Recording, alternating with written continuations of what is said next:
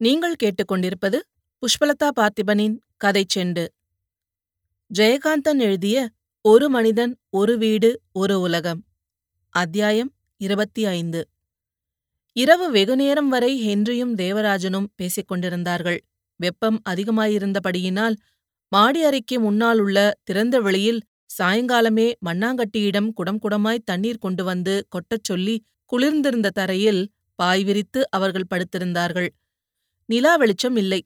தென்னந்தோப்புக்குப் பின்னால் மூளியாய்ப் போன நிலா ஒளிந்து கொண்டிருந்ததை ஹென்றி பேச்சு சுவாரஸ்யத்தினிடையே கவனித்து தேவராஜனிடம் காட்டினான். பத்து மணிக்கு மேலே சில சமயங்களில் குளிர்ந்த காற்று வந்தது.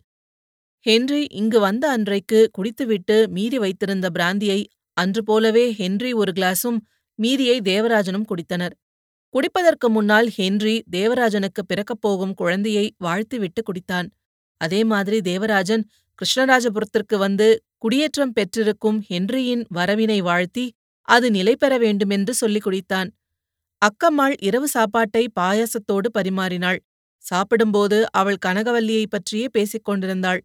இந்த வாரம் சனி ஞாயிறில் போய் அவளை பார்த்துவிட்டு வரும்படி தேவராஜனை வற்புறுத்தினாள். பிரசவம் ஆகிறவரை அவள் அங்கேயே இருந்தாலும் இருக்கட்டும். ஆனால் ஒரு தடவை இங்கே அழைத்துக் கொண்டு வந்து அவளை சீராட்டி அனுப்ப வேண்டும் என்று அக்கம்மாள் ஆசைப்பட்டாள். தேவராஜனும் கனகவல்லியும் பிரிந்திருப்பதற்கு தான் காரணமாகிவிட்டதை சொல்லி அவள் வருந்தினாள். தேவராஜன் அவளுக்கு சமாதானம் கூறினான். ஹென்றி தனக்கு அந்த விஷயங்கள் ஒன்றும் புரியாதது போல அவர்கள் சம்பாஷணையை கவனித்ததாக கூட காட்டிக்கொள்ளாமல் மௌனமாக சாப்பிட்டான். இவர்கள் சாப்பிட்டு முடிப்பதற்கு முன்பாக மண்ணாங்கட்டி மாடியில் பாய் விரித்து வைத்திருந்தான். மாடிக்கு வந்ததும் ஹென்றி தேவராஜனிடம் கேட்டான். நாளைக்கு மிஸ்டர் துரைக்கண்ணு உங்களையும் அவர் வீட்டுக்கு கூப்பிட்டிருக்காரே. அக்கம்மா உங்கள உங்க ஒய்ஃப போய் பார்த்துட்டு வர சொல்றாங்களே என்று சொல்லிக் கொண்டிருக்கையில் தேவராஜன் தீர்மானமாக சொன்னான். No I am not going this week அடுத்த வாரம் போய்க்கிறது. தேவராஜன் சும்மா ஒரு கோபத்தில் அப்படி சொல்கிறான் என்று ஹென்றி புரிந்து கொண்டான். இவனால் போகாமல் இருக்க முடியாது என்று தோன்றியது அவனுக்கு. ஹென்ரியின் இந்த எண்ணத்திற்கேற்ப தொடர்ந்து தேவராஜன் சொன்னான். நாளைக்கு ஒரு லெட்டர் எழுதி போடுறேன். அதுல அடுத்த வாரம் வரதாக சொன்னா போச்சு. நீங்க இன்னிக்கே ஒரு லெட்டர் எழுதி போட்டிருக்கலாம். என்று சொன்ன ஹென்றி அதற்கு தடையாக இருந்த இன்றைய பஞ்சாயத்து நிகழ்ச்சிகளைப் பற்றி எண்ணினான். தேவராஜனுக்கும் அது பற்றி நினைப்பு வந்தது. இன்னைக்கு எவ்ளோ பெரிய காரியம் செஞ்சிருக்கோம்? என்னை பொறுத்த வரைக்கும் today is a great day சாதாரணமா என்னை பஞ்சாயத்துக்கு கூப்பிடுவாங்க. தலையெழுத்தேன்னு போய் உக்காருவேன். மணியக்காரரும் தர்மகத்தாவும் என்ன சொல்றாங்களோ அதுக்கு தலையாட்டுவேன். இந்த துரக்கண்ணுவ பத்தி நேத்து வரைக்கும் எனக்கு இருந்த அபிப்பிராயமே வேற. அவர் எவ்ளோ பெரிய மனுஷன்னு இன்னைக்குதான் புரிஞ்சுது.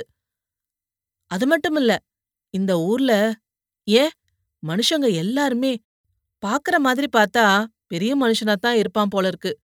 நீங்க பெருந்தன்மையா இருந்ததுதான் இதுக்கெல்லாம் காரணம்.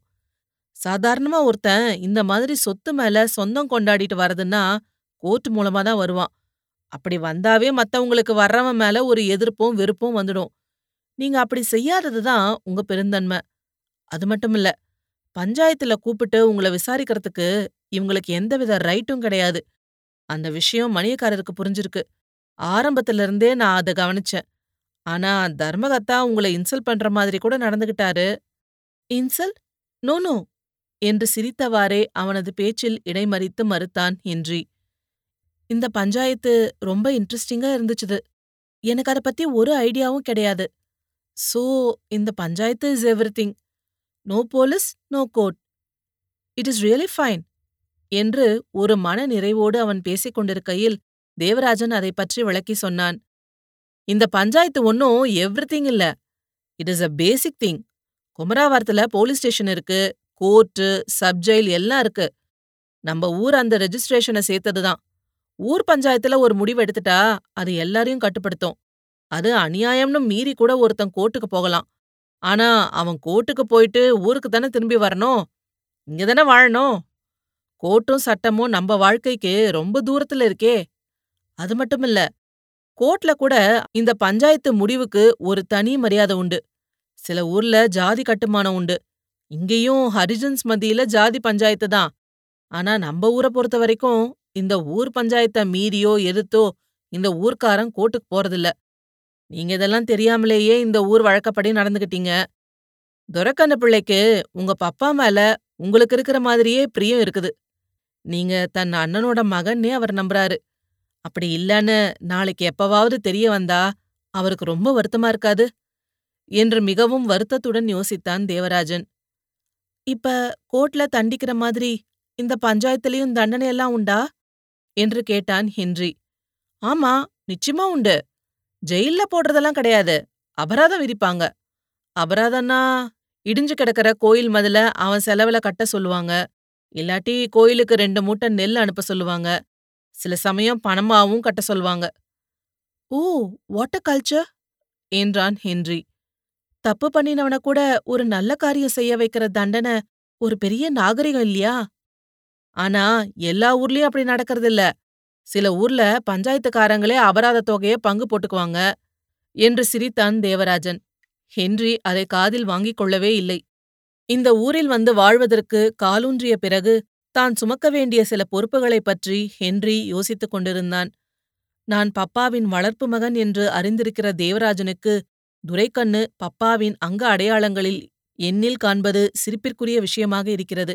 ஆனால் தேவராஜனுக்கும் தெரியாத தெரியக்கூடாத பல விஷயங்கள் எனக்கு தெரியுமே. பப்பாவின் மனைவியை பற்றிய உண்மை இவர்களில் யாருக்கும் தெரியாது. இது நான் தெரியப்படுத்தவும் கூடாது. அதே மாதிரி நான் பப்பாவின் சொந்த மகன் இல்லை என்கிற விஷயம் மிஸ்டர் துரைக்கண்ணுவுக்கும் தெரியக்கூடாது.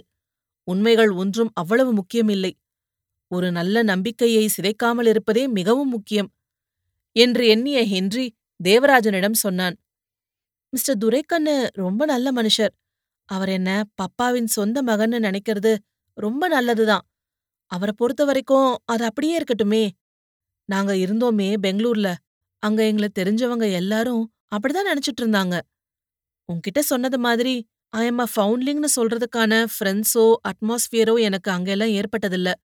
எல்லார்கிட்டயும் இத சொல்லிட்டு இருக்கணும்னு ஒன்னும் அவசியமும் இல்ல இல்லையா? எஸ் எஸ் யோர் ரைட் என்று ஆமோதித்த தேவராஜன் திடீரென்று சிரித்தான். துரைக்கண்ணு பிள்ளை நல்லா கேட்டார்ல. முதல்ல எனக்கு கொஞ்சம் பயமா கூட இருந்தது. பஞ்சாயத்தை அவமதிக்கிறதா எடுத்துக்குவாங்களோன்னு என்று சொல்லி துரைக்கண்ணு சொன்ன அந்த வார்த்தைகளை ஒருமுறை சொல்லி பாராட்டினான். யார் யாருக்கு பிறந்தாங்கன்னு யாருக்கு தெரியும்? அத பேலன்ஸ் பண்ணினாரே.